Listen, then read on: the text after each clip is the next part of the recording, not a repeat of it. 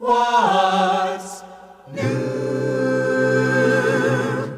How is the world treating you? My name is Ed Peters, and I welcome you to What's New.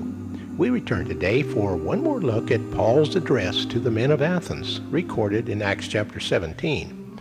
We will be looking at the conclusion of Paul's address and the people's reaction to his message. Paul has introduced Jehovah God to the people of Athens. He tells them that he is the God of creation. He has made all things and he controls all things, including the nations, their size, and locations. He refers to creation and man's relationship to God through creation. This is not pantheism that he is stating here. He does not say that everything is God. He says that in God we live and move and have our being, but God is beyond this created universe. He also tells them that there was a time when God shut his eyes to paganism, but now light has come to the world, and God asks men everywhere to turn to him. Light creates responsibility. Now God is commanding all men everywhere to repent. Paul has presented God as the creator in his past work. He shows God as the redeemer in his present work. Now he will show God as the judge in his future work. Now we pick up our reading with verse 30, and Luke writes, As for the times of ignorance, God has overlooked them, but now he commands mankind, all men everywhere, to repent because he has fixed a day on which he will have the world judged, and justly judged by a man of his choosing. Of this he has given assurance to all by raising him from the dead. When they heard about the raising of the dead, some scoffed, and others said, We will hear you on this subject some other time. And so Paul left the assembly. However, some men joined him and became believers, including Dionysius, a member of the city council, also a woman named Damaris, and others besides.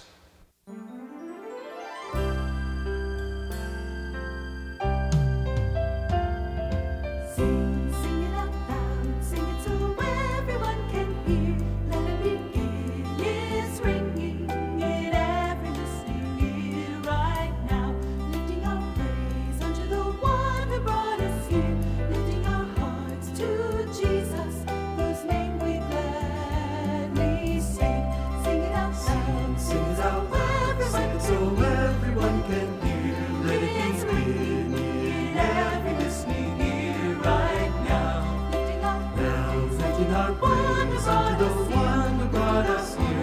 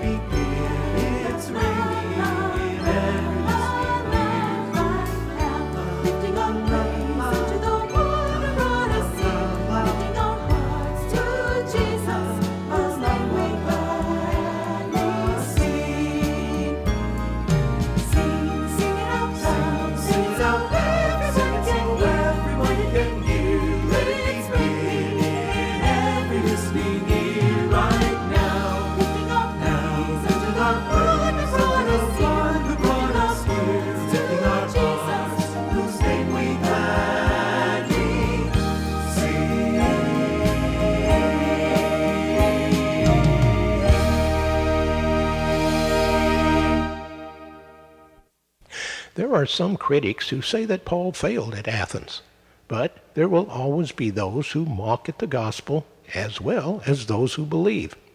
Wherever the word of God is preached, there will be those who listen and believe. Now, here with our study is Pastor Henry Harder. Paul was speaking to cultured pagans in the philosophical capital of the world, Athens, Greece. Before him was the Areopagus, a group of Athenian men who needed to determine if Paul's ideas were worthy of being heard. What should this Christian Jew say? He chose to focus on God. He chose to tell them that contrary to their beliefs, matter was not eternal, but all matter was created by God. This left no room for idolatry. Paul further informed them that this God could be seen in his creation. Now, that called for a change in them. It called for repentance, a change of the mind about their gods and idols. Paul said he commands all people everywhere to repent. The gospel calls for repentance, for a change of mind and direction. Jesus himself called for it, Peter called for it.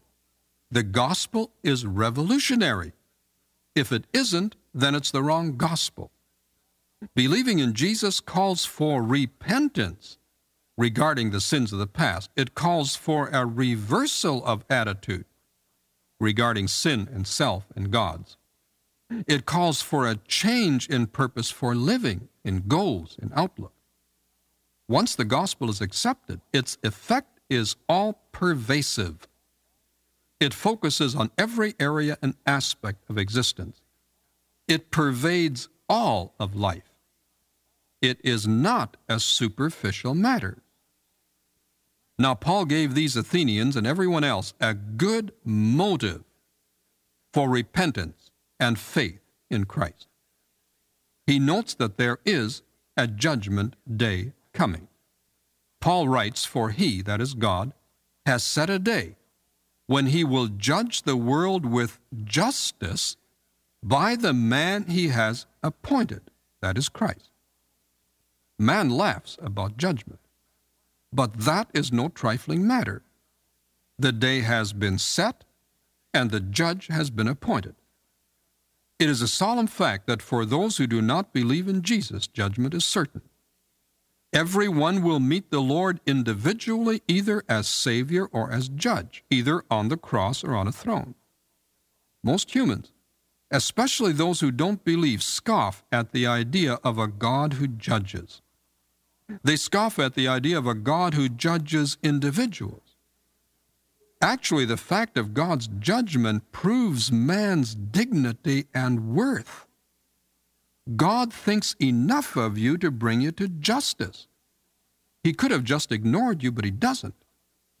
Every unbelieving individual will appear before the Lord in judgment. So the very fact of the judgment of God speaks of man's dignity and worth as an individual. Man must have been an absolutely tremendous being before sin did its number on him. Can you imagine the God of the universe wanting you personally and individually for company forever? I can hardly imagine that. God must see something in you and me and man which I have missed. Man must have been a fabulous creature before sin entered the human race. That God would personally come and want to talk and fellowship with him. When man turns his back on Jesus, God in human flesh, when man rejects the Savior, God still affords him the dignity of personal and individual judgment. So the very fact that God judges man speaks of man's dignity and worth. Paul's final comment to this council, or court, was a reference to the resurrection of a man, referring to Jesus Christ. To all schools of Greek thought, this was foolishness. That a dead man should be raised was foolishness, but that a dead man should be raised to live forever, that was utter nonsense.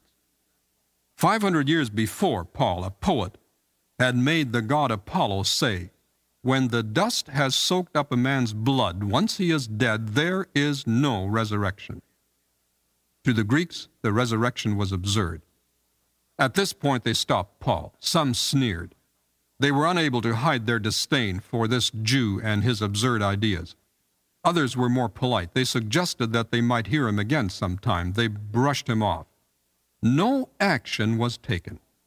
But evidently, Paul felt that he had not been able to get through to this group of listeners. He didn't expect to be invited back, so he made plans to move on. No church was established. Perhaps only four people believed. Why the failure, if indeed it was a failure? The problem didn't lie in Paul nor in his message, but in the hearers, in the Athenians. The gospel to the Athenians was foolishness. They were above such nonsense. Anyone who takes that approach to the message of God's love in Jesus will never be reached by it. Man has the terrible right and ability to turn God down. These Athenians did.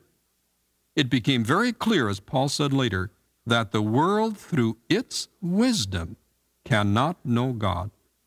And it became clear that the world, in its wisdom, didn't want to know God. Sin has made man not only incapable of discovering God through human wisdom, it has also made him unwilling to really find the true God. Man wants God dead. That's the way we are. Only the Holy Spirit can convict and convince a human of his need of God and Jesus, and only the Holy Spirit can give man the capability to respond to the gospel and be saved. Since Paul hadn't been given permission to teach in Athens, he prepared to move on. The gospel would not be stopped. There was another Greek city just to the west of Athens. It was Corinth, a morally corrupt and degraded city. That was the next stop.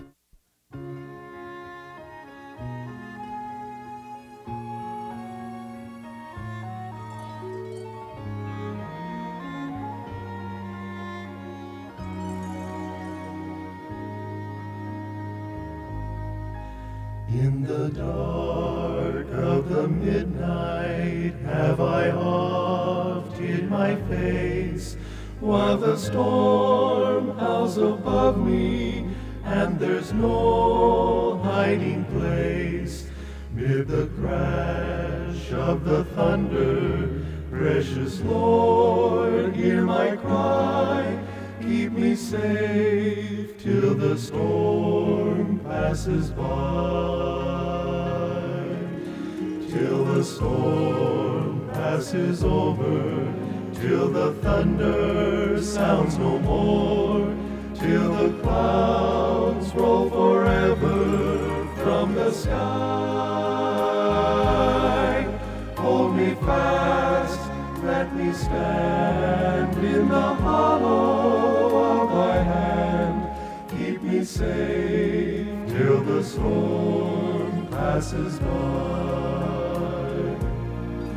When the long night is ended and the storms come no more, let me stand in thy presence on that bright, peaceful shore, in that land where the tempest never comes.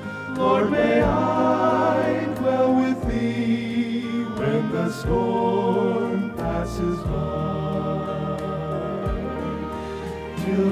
storm passes over, till the thunder sounds no more, till the clouds roll forever from the sky.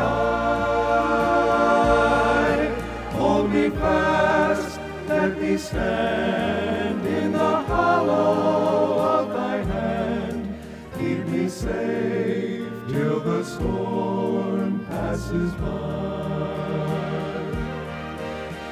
Me fast, let me stand in the hollow of thy hand. Keep me safe till the storm passes by, till the storm